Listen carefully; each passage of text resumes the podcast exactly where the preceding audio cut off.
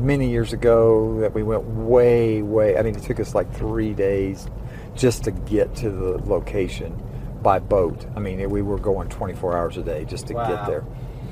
And one of the days we took a side trip up to a, a offshoot of the of the particular tribe we were working in, and um, we were in a smaller boat and just kind of meandering up. Beautiful morning, and there was something in the water, and we, you could see it. It was moving across the river, Yeah.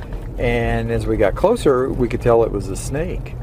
And as we got within just a few feet of it, the wake of the boat kind of pushed the snake up. Yeah. And he raised his head up out of the water. Yeah. And and of course, I'm sitting on that side right by that thing.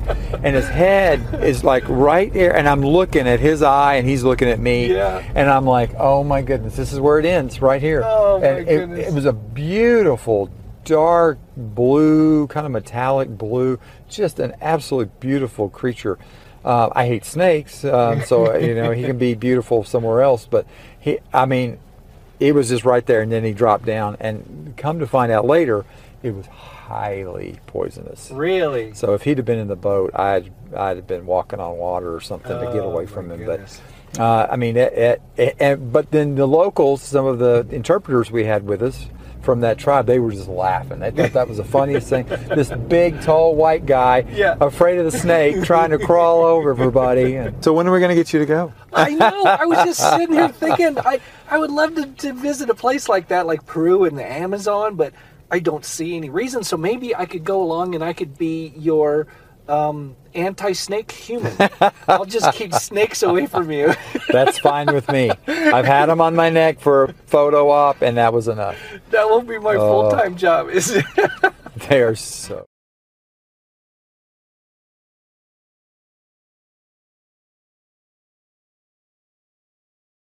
I know who you are. I know what you want. If you're looking for print and radio ads, I can tell you that's not what I do. But I do have a particular set of skills. Skills I have acquired over a very long career. Skills that make me a godsend for business owners like you. If you hire Ken Collins Marketing to build your website, people who look for you online will be able to find you.